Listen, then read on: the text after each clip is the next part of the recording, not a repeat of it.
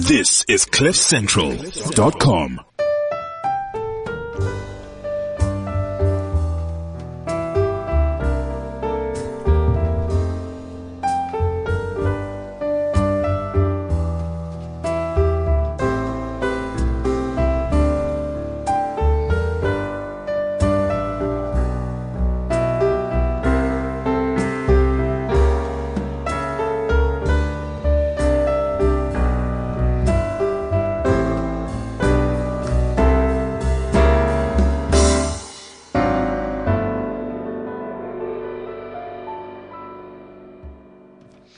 CliffCentral.com. It is Friday morning. This is Sex Talk with John T. Searle, and I think Tamar is with us. Yes, I am. Good morning. It is so cool to hear your voice. It's so cool to be with you guys, even in the beautiful internet space. Yes. How are things in Israel? Humid. Yeah. Hot. Very much like a pussy environment. Oh, that sounds really that's just beautiful. I mean, who can argue with that? Yeah, and lots of beach and lots of bitches, so everything's good. That sounds fantastic. Yeah, and it is. I'm really glad that you could be with us this morning. Yeah, how are you guys? It's warmer in Joburg than it has been, which is fantastic. Okay. So the sun's shining and we're sitting here at Cliff Central and we're talking to you, so that's a pretty fantastic kind of day. Same here, baby. Same here. Absolutely. And a really special guest this morning. Sonia, pronounce your surname again so I don't get it wrong. Zimak. Zimak. You've got to talk really close to the mic. Zimak. So pull it closer to you and then you'll be able to hear. Good. That's much better. And you are a constellation facilitator. That's right. Family constellation. Absolutely. Which is really, really interesting. And we're going to talk all about that and how that fits in with our sexuality. But we're going to do this first and see if anybody is smart this morning. Dirty dictionary word. A lemon tart. Any idea what a lemon tart is? On this talk, it could be anything. Okay, so take a guess. What do you think a lemon tart might be? That's putting me on the spot, isn't it? Absolutely. It's a really, really tasty pudding. I would really put it a pudding more than a tart. Yeah? Okay. Tamar, any ideas? The word tart comes to mind. Uh-huh. Mm-hmm. Okay. So maybe it's something like a tart with a juicy pussy or something like that. Sorry, Sonia, this is who I am. I'm so sorry that you have to hear it early in the morning. No apologies. Yeah. Okay. So yeah, you kind of vaguely close, not too far away. All right. So we will sit with that, and we'll come back to that one. I will be waiting. Yeah. And if you think you know what a lemon tart is, then WhatsApp us on 079-748-2090. If you have any questions about constellations in sexuality or sexuality in general, WhatsApp us 079-748-2090. I've gotten such amazing messages from people who listened to the show this week. And it's just so appreciated. So thank you, and keep on listening and keep on sharing with us. It really is amazing. And I just love sitting here and doing what it is that we do. And thank you for the opportunity to share that, which is really cool. So what we are talking about this morning is sexual patterns. And I did a constellation with you a few weeks ago with Sonia, and it was a beautiful experience. It was really deep. It was amazing. And it really made me think about how many of our sexual patterns come from family, come from our parents, from our grandparents, and we don't know about this because it's the part of life that we do not talk about. So we know some things about our parents' relationship. We know what they show us and we know what they'll tell us. And very often when there's some kind of trauma, when there's a drama, when there's a breakup, we hear about their relationship a whole lot more. But to think of our parents as sexual beings becomes a really interesting and challenging thought for a lot of people. And even to have a conversation with your mother or father that says, were you or are you sexually fulfilled is an incredibly fascinating and difficult question. Regardless of the, and you don't need to know the details of their sex life, but you know, if your father or mother are fulfilled at work, they'll talk about that.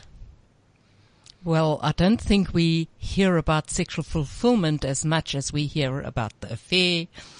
We hear about certain things that are going on, but it's never spoken about in the sense of sex. That's it. And that really kind of gave me thought. And then I thought it would be so cool to have a conversation with you about it this morning. You know, and I think about, for example, my first exposure to something sexual was a porn novel that I found in my father's cupboard. You know, it was hidden. It was not okay for me to find this. It wasn't okay for me to read it. And so many other people have had similar experiences. And so much happens by omission, and we draw attention, more attention by omission than by inclusion. Well, this is the problem in life, is that we tend to exclude anything that is not comfortable to us. Mm. And we only talk about that which is comfortable to us. So give us some background to constellation work. Where does it come from? What's it really all about? Well, the constellation work was developed by a guy called Bert Hellinger, who did a lot of observation in KwaZulu Natal when he was doing his priest internship there, or he spent about 20 years in KwaZulu Natal. And when he came back to Germany, a lot of different therapies were making their debut, like Gestalt therapy, amongst others, drama therapy. And he sort of put this together, but he did it in a term of observing what goes on in the underlying, in the subconscious of our emotional being. And so not knowing what goes on in our parents' sexual life, we would never even question it. But we do question when dad doesn't come home, or we question when mom is completely not available, and those things. So this is what we see in the subconscious going on in the family constellation. Okay. So it's patterns that we're carrying that we're not aware of. Well, and what we even not aware of is not just the sexual pattern, but also the abuse that our parents have been in, which is where the patterns are actually created. Mm. And they're just doing what it is that they know from what they were shown. Well, what they experienced and what they're trying to hide. Mm. Okay. Mm. So this came about, this was developed in about the 70s, 60s, 70s? We're talking about, no, even earlier than that, around about 40 to 50 years ago now. Okay, so it's been around for that long. In Germany, it's been around for quite a while. Okay. It's fairly new in South Africa. It's been around in South Africa for only about 15 years. Okay. And it's about clearing, understanding these patterns and then being able to clear them. It's about healing the patterns. Okay. Yes. Understanding the patterns, getting insight and healing the patterns for the self. Mm. Okay. And what impact does that have on the time frame? Because if I'm healing this for myself, is this going to impact? Obviously, it's going to impact on my children, because if something in me changes, something in them has the possibility of changing. Do we heal the past with this? Well, healing has exactly the same effect as any trauma does.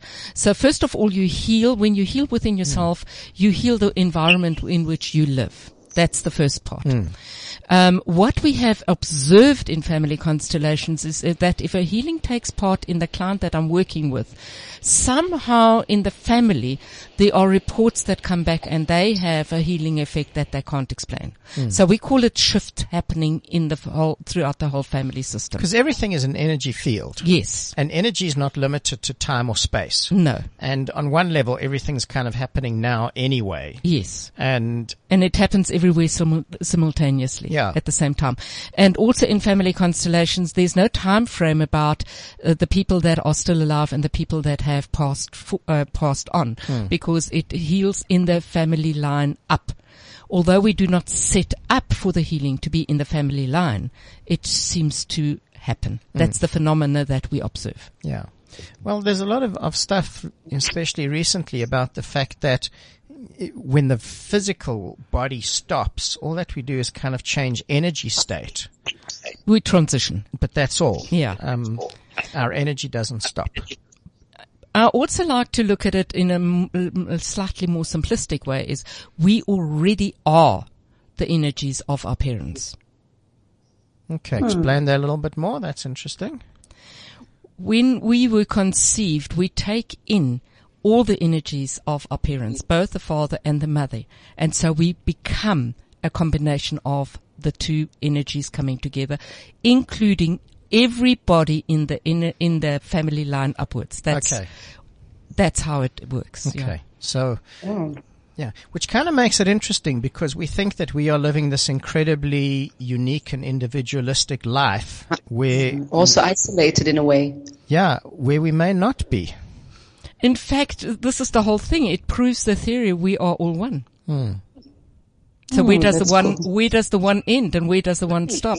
Yeah, because if we are part of this whole lineage, we're just going back and back, and we're kind of the result of that. We are all one, and that's the beauty of this work is whatever one does affects everybody. So now, you know, this meets me in a very interesting space of this Western society that we're so disconnected, and we think that if we're not going to have meaning, or we seek for meaning, but after we give up the meaning of maybe religion, we're very muchly lost.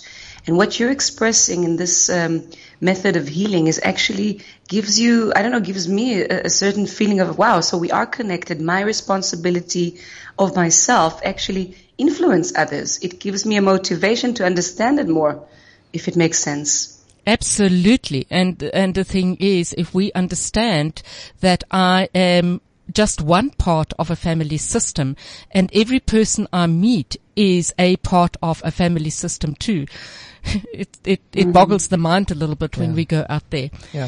You know, it comes up for that. What you said, Tamar, is huge. And, I'm going to put it as a resource for us.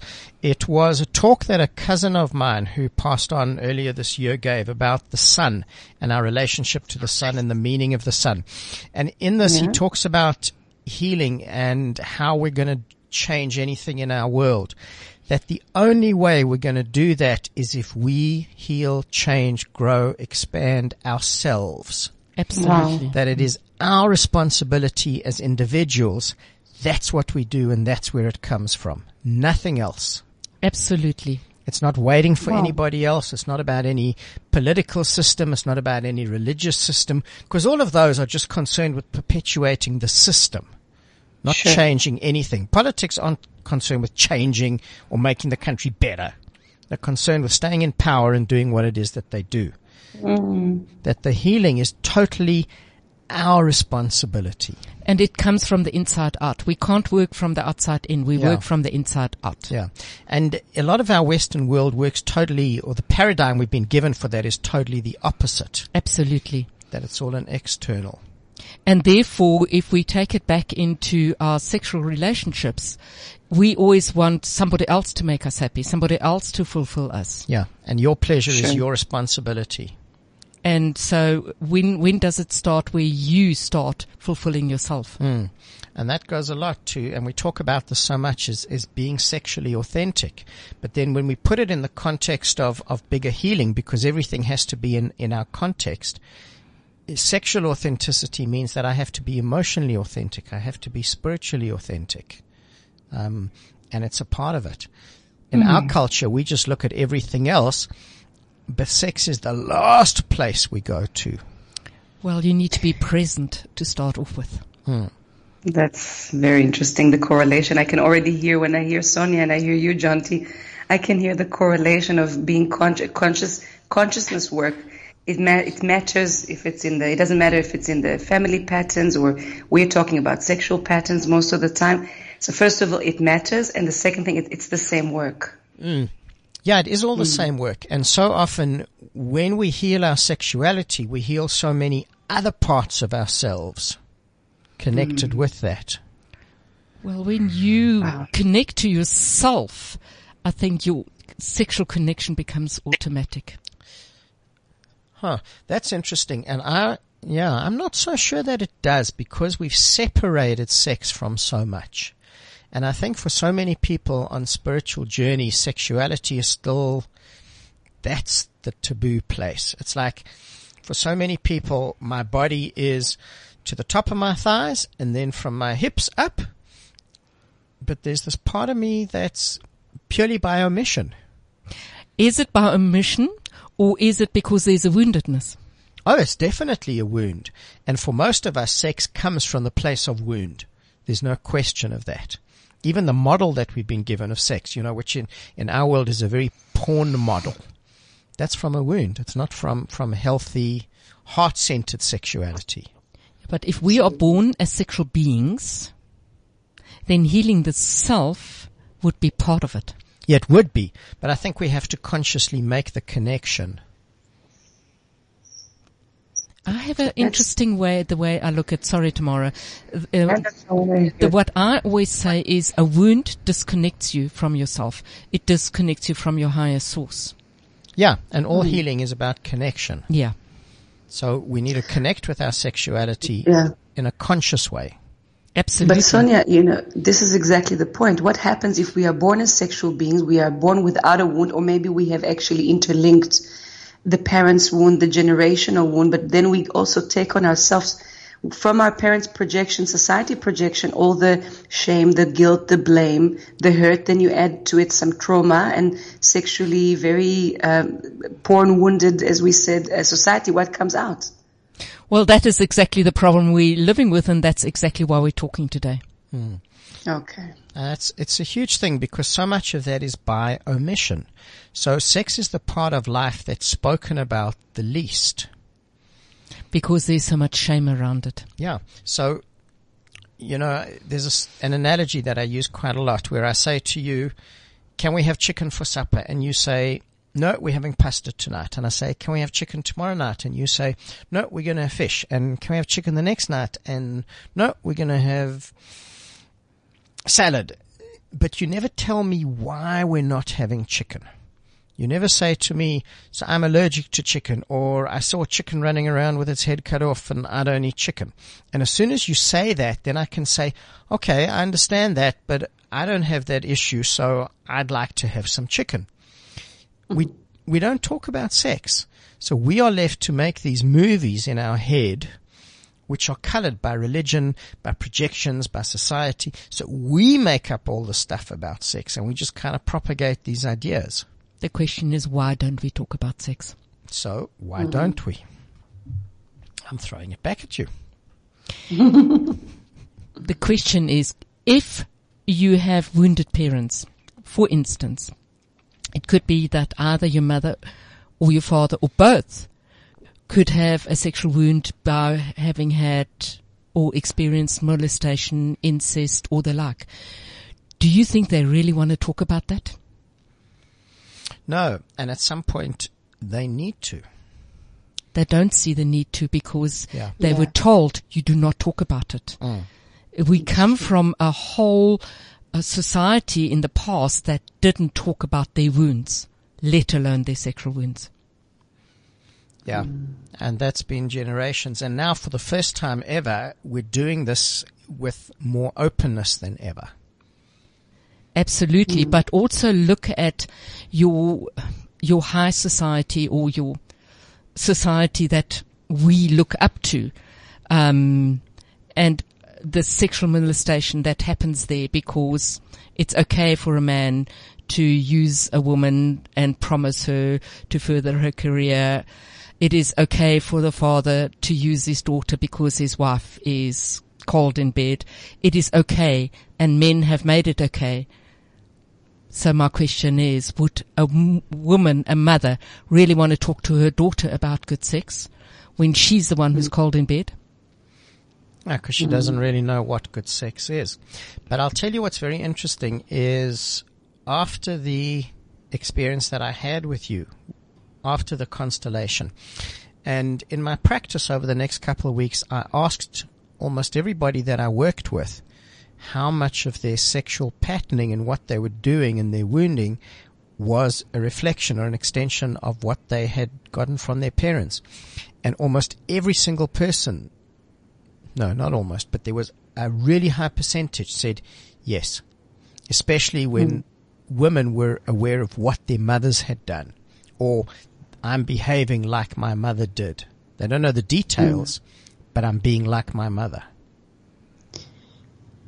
Interesting. Esther Perel is talking about it as a blueprint. She calls it a sexual blueprint, that actually everything we experience in the first few years of our lives is embedded in us. It's completely, of course, what Sonia is saying and what you're also saying, John T., regarding the DNA, the generational patterns and so on, but absolutely also our childhood, what we've absorbed at home. This is something that absolutely gives us such an impact. Yeah. And even, this is actually quite interesting. I never quite thought of it this way before. Bruce Lipton talks about the biology of belief and how it's another resource that we can put up, and how biologically we take on the beliefs, but those come from the environment. And for our first couple of years, the environment is our parents. So that's another way the patterns actually get passed down. Well, you need to also understand a girl's first sexual picture is the picture of her father in the opposite sex. So her first love affair for a little girl is the father, and for a little boy is the mother. So yes, we do pick up what goes on between the two of them. And a child is totally devastated when the mother and the father picture falls apart. Yes. As happens for so many of us. Exactly. And so a child completes the whole picture, including the intimate sexual picture with the person that they identifies. The girl thinks, if I am like my mother, I will please my father.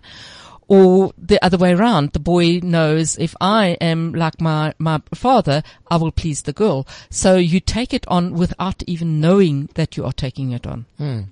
And that's the thing, that we're not aware of so much of what it is that we do, until generally something goes wrong, and then we start becoming aware when the pain becomes so great. Absolutely. But look at who the first person is you want to please. A little girl wants to please her daddy.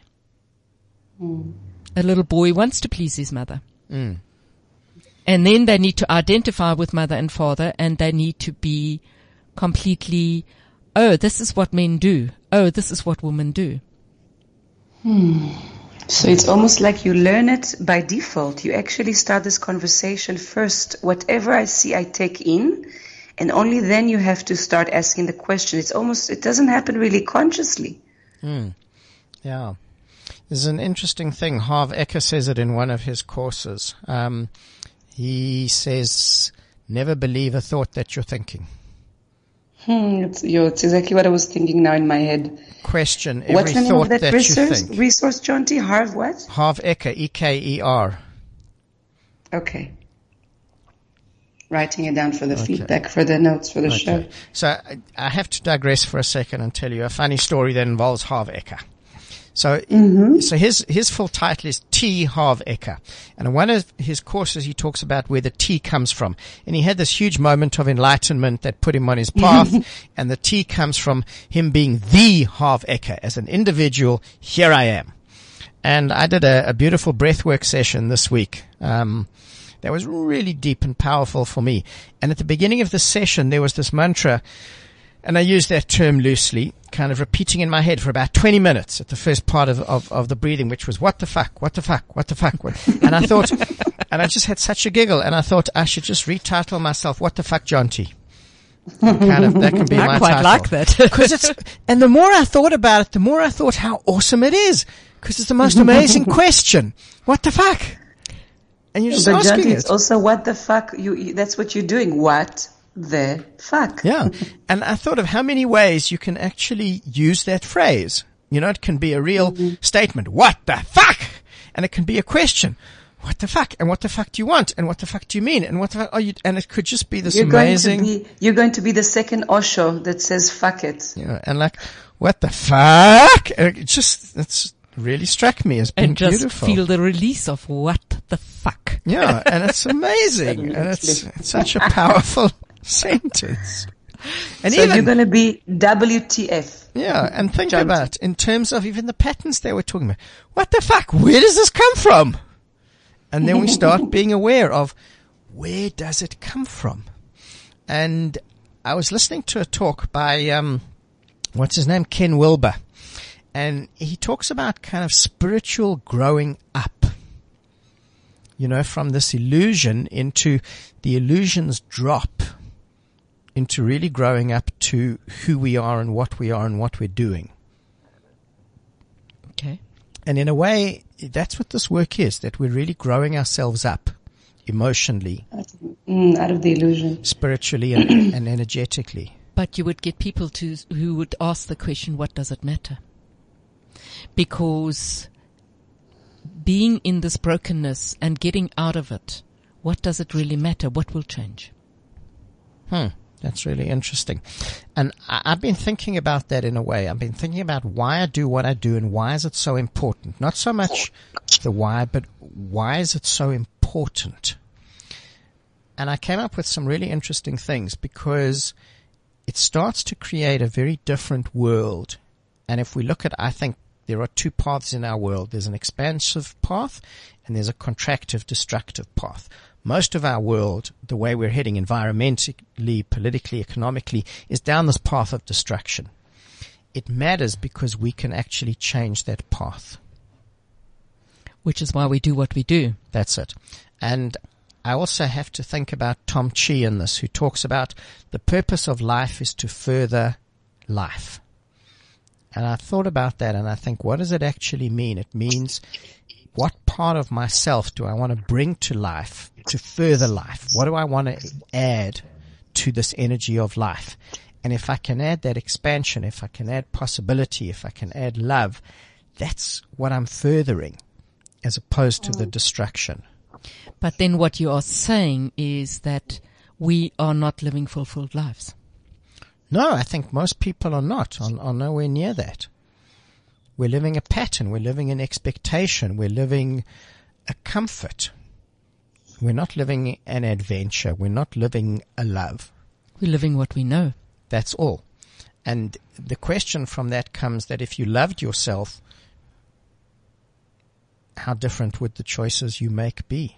And then comes the question, how could you get to love yourself? And that's an interesting one.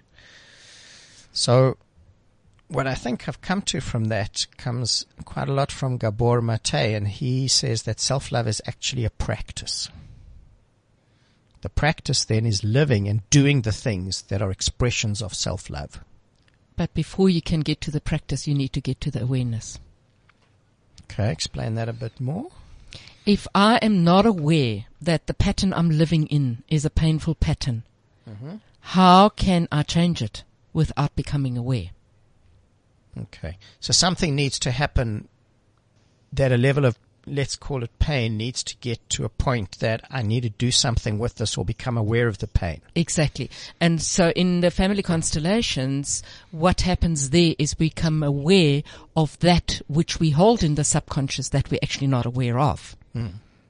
And then we can make a choice to say, I need to change.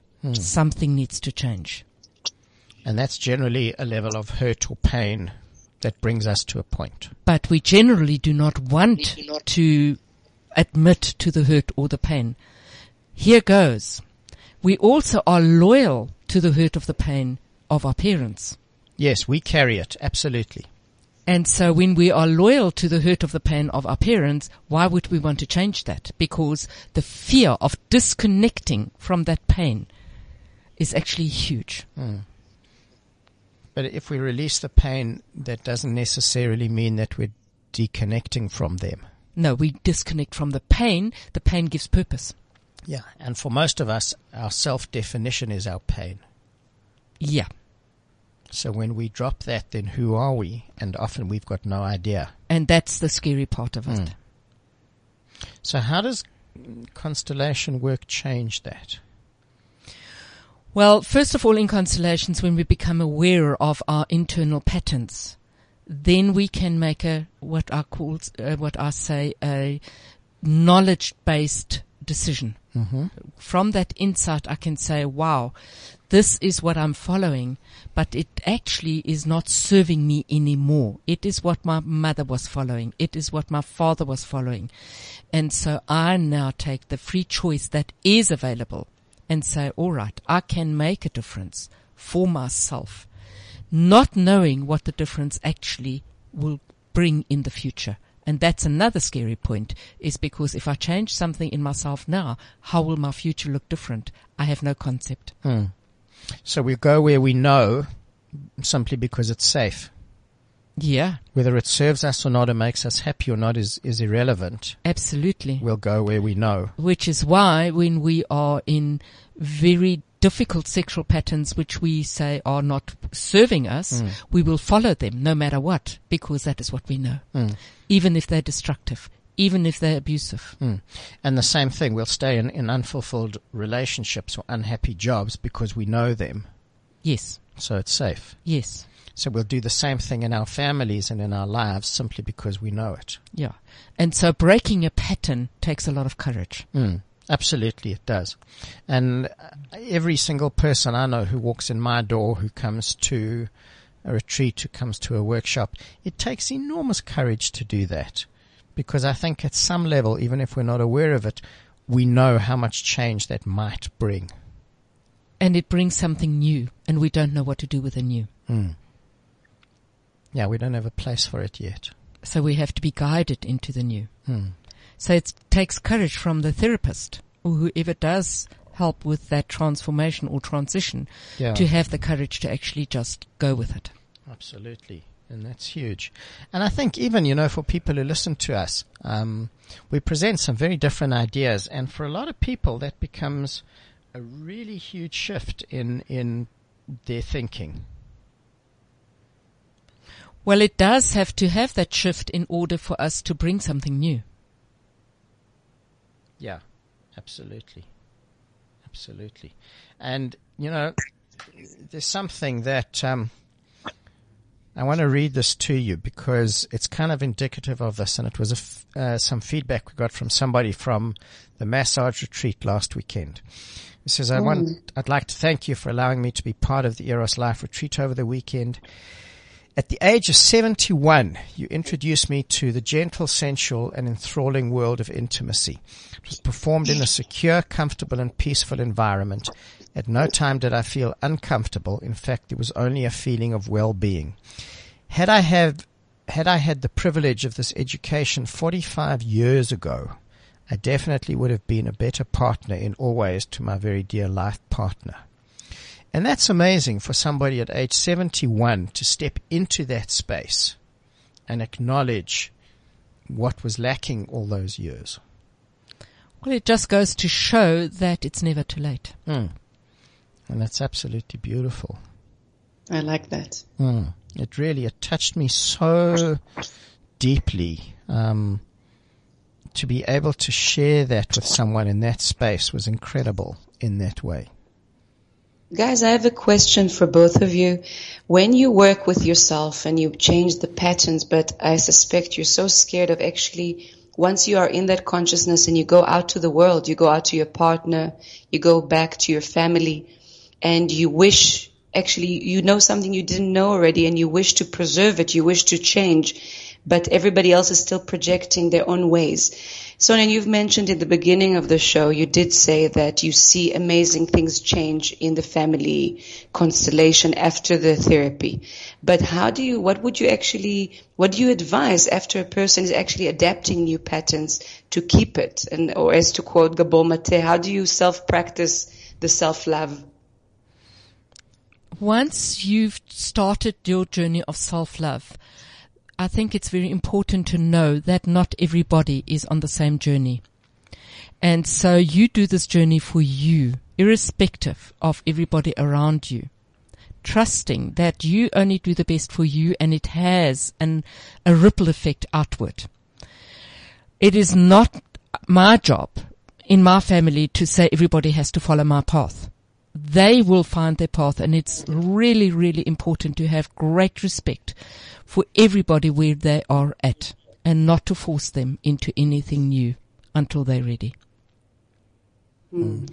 And sometimes that has big consequences for relationship. It does, especially if one partner is doing a lot of work and another partner is not doing a lot of work. So then you have the gap that arises. Then it becomes a question, how are we going to serve each other within that gap?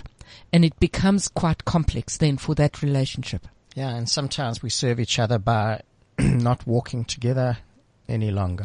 Sometimes the gap actually serves because it shows us what we want and what we don't want. Mm. Absolutely. Which challenges our perception that a relationship is forever, and sometimes it's not. Well, it is forever, because even if it doesn't, walking together is one thing and walking together separately is another thing. The thing is, the relationship is always forever, because every relationship brings something into my life that makes me grow in whatever way I need to, whether the relationship is actually in existence or not. And that will always be there. It'll always be there. Yeah. And even Esther Perel says that in our lifetime we might have 3 or 4 different relationships with the same person. Yes. Through that kind of reinvention of ourselves. Yes. But it takes an incredible perception and awareness and even work to stay in that space when we think that it's kind of, this might be done in this form, but there are possibilities. My perception is that every relationship is for growth. Yeah. Now, we can either grow with the positive parts of ourselves, which is what attracts us. We are attracted by the positive parts. Mm. We are then so surprised when all the hurtful parts come play out, which is all the pains of our childhood, all the pains of wherever they are in the family system, the belief systems. And then it becomes challenging for that relationship, because we never saw those parts when we entered into the relationship. But both parties in that relationship grow because of these parts coming to the fore. Yeah, it's not it's not an easy space, and it's not a clear-cut space. Well, that's why we humans are complex. Absolutely. That's true. Sonia, can you describe to us maybe just the way the session kind of goes? What is a family constellation for the ones that don't know? I know, because John T. has shared with me and I was amazed, but I didn't know beforehand. So maybe you can just share what happens in a session, and kind of like from your eyes, I'm sure it's very different as a person who facilitates it. But maybe for just a person who listens, who's considering to maybe go to that amazing healing method. Okay, it's very difficult to explain in words, but I can tell you what we basically do, and what John T. has witnessed is we had a group of people in a room. Some of them know each other. Most of them don't know each other. I can take 20 people off the street, put them in the room, and we then say represent a situation that wants healing. So I have my client, and my client then picks from the representatives are in the room, people that don't know each other, and we place them in an open space. We call it spatial mapping, and every person becomes an antenna. With other words, every person picks up in their body something of either the grandfather, the grandmother, or maybe an incident that we place in the room. I often work with abstracts, and then these bodies move. And people move with them, and we don't judge what the movement is. We just allow the movement. This then gives the client a picture of what they recognize in themselves. The important part is that the client recognizes the picture in themselves. Okay.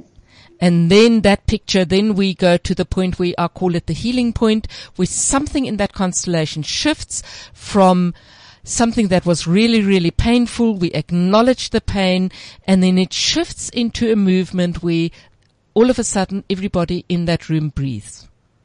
And that is then normally the healing point for the client, who then finds, oh, this is now where I can feel comfortable.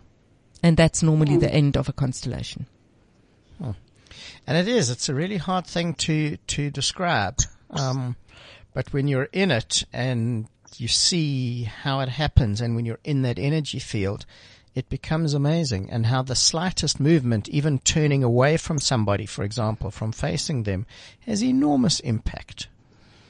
It gets even more interesting when I work with chairs, where I do an individual constellation and the client sits in each chair as a representative, and how they have different experiences in their body as to in which chair they sit. So this shows us we are all interconnected to the energy field. All it is calling in the radio wave of that individual field for that moment. Wow.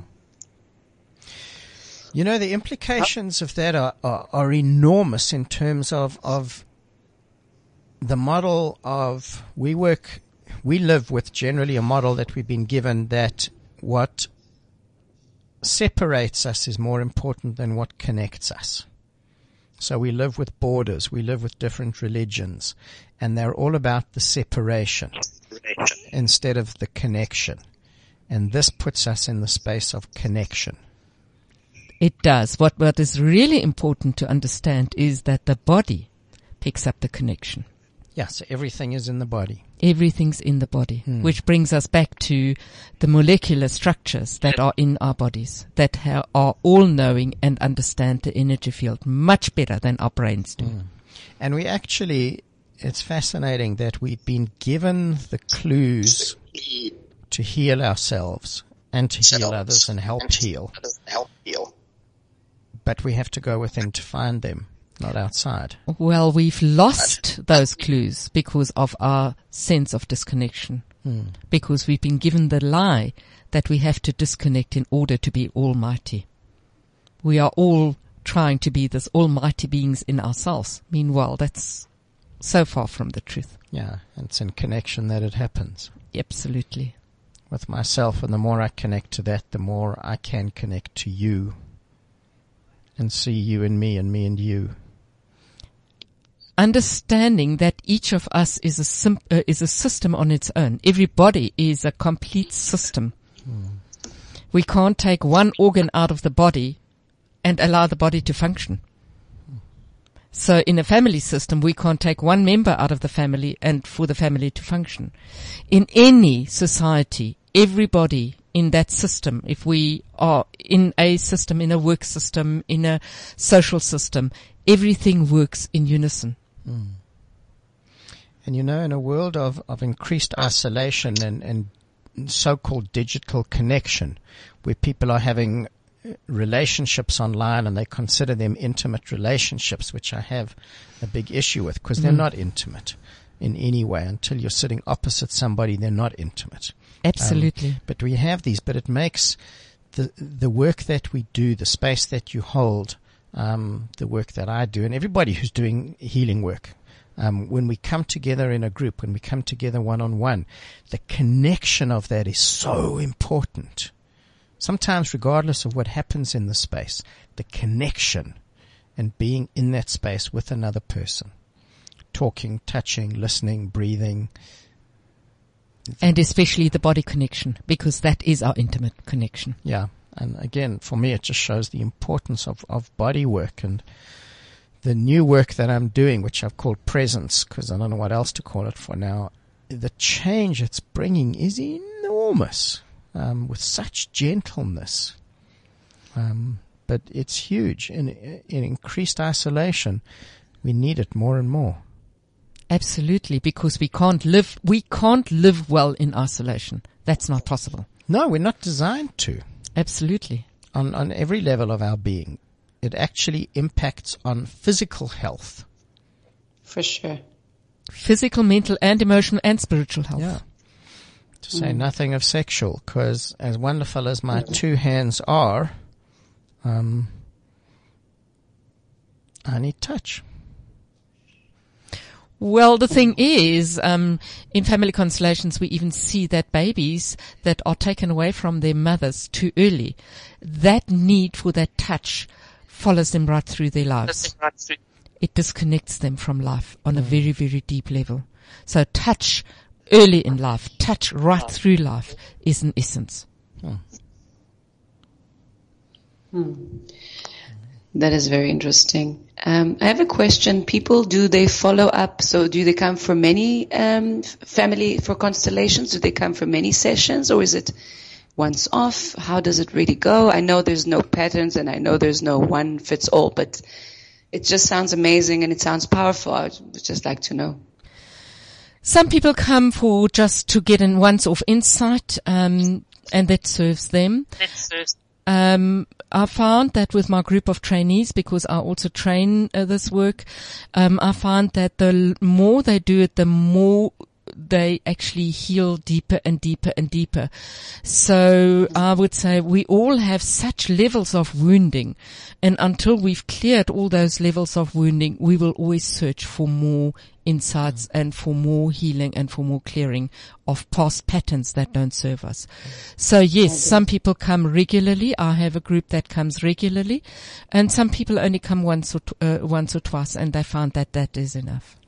So it's very much, because healing and growth are a journey. Yes. And there's always more. And I love that, because I've been doing this work for a long time and working on myself, sometimes deeper, sometimes not so deeply. But the deeper that you go, the more tools you get to go deeper. And I think I'm learning now more than ever, because I think I know how to learn more than I ever did before. I've actually this year had a huge realization, is that my healing journey is actually my spiritual journey. Yeah. Yeah. And that, I can only speak for myself in this, but the only thing that we can bring as healers is ourselves. And that comes out of our personal space. And everything else that we know, the information, the technique, everything else is simply a framework for myself. And if myself can't fill that space, then it's actually quite narrow or empty in a way. It's not coming from the heart. John T., have you heard the term the wounded healer? Yeah, of course. I know it so well. Of course. It's what brings us to this in the first place, I think, for so many of us. And so my aim in life is to clear my vessel as much as I possibly can, because we, a lot of us wounded people start the healing path, but it's about clearing the vessel and then actually become the healed healer that then brings wholeness into the system. Yeah.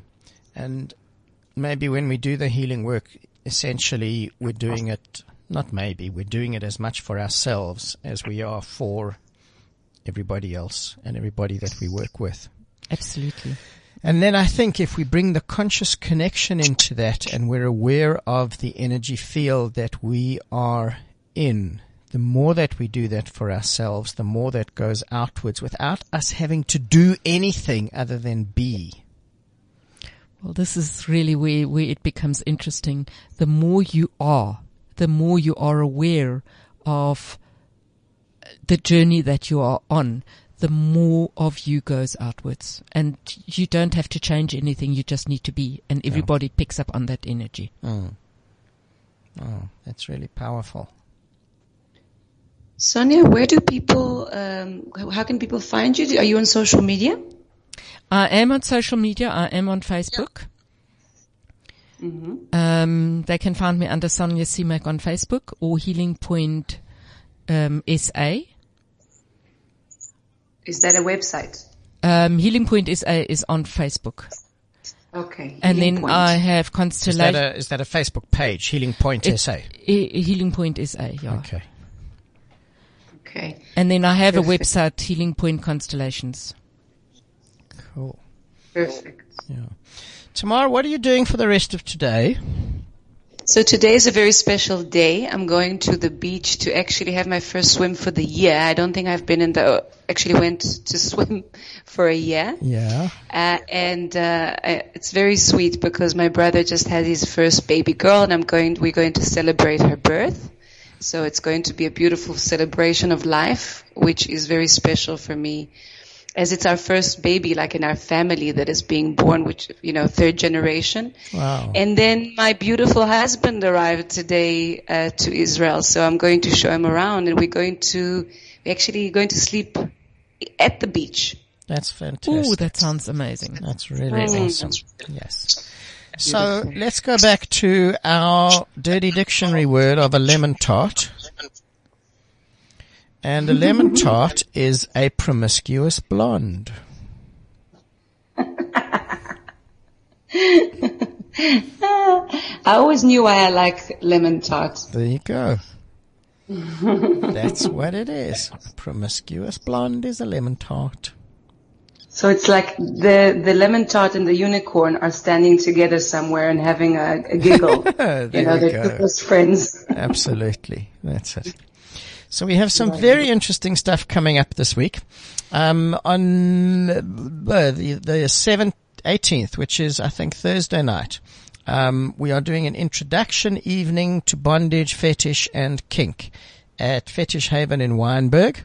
Information's on Facebook, and it will be up on www.eroslife.co.za later today. And it's a talk if you would like to explore everybody's interested in bondage, especially after 50 Shades. You want to know what it's about. You want to explore a little bit. So we are going to give a talk, a little bit about the power exchange, a little bit about some of the rules, about how you express your fantasies, how you share them, how you listen to your partner's fantasies. What do your partner's fantasies mean to you? What's your responsibility with your partner's fantasies? What's your responsibility with your own fantasies? How do you express that? And then a tour of a dungeon. What is a dungeon actually? What's in it? What do all of these things do? So you can pick them up, you can look at them, you can feel them, you can play with them. And that's a really exciting event, and that's open to everybody. You don't need a partner for it. And then from the 23rd, I am doing a week of workshops in Durban, which I'm really looking forward to. It's been a while since I have taught in Durban. So we have 3 evening workshops on the Monday, the Tuesday, the Wednesday night. And from the 25th or 26th, the Friday of that week, a sensual massage retreat on the south coast. So you want a winter break from Joburg, you want a winter break from Pretoria, you want a winter break from Cape Town, you want a winter break from Bloemfontein, you want a winter break from anywhere. And even if you're in Durban, come and join us at the South Coast for a beautiful weekend. And it's the ultimate romantic weekend with your partner. You're going to learn some absolutely amazing stuff. So that's all on eroslife.co.za. Thank you very much for being here, Sonia. This was really interesting. Thank you for the privilege. I really enjoyed it. Thank you very much for inviting me. And I think we've given some really awesome stuff for people to listen to. And thank you. I agree. Yeah. Tamar, I hope you have an amazing day. Give Yorkie a big hug for me. I will, my angel. And a big hug for you, and I hope you have a wonderful time on the beach, even though I'm just a little bit jealous about you being on the beach. But 2 weeks' time, I'll be on the beach in Durban. You're going to Durban. There we go. So there we go. So lots of love, and we wish you all so much pleasure. This is CliffCentral.com.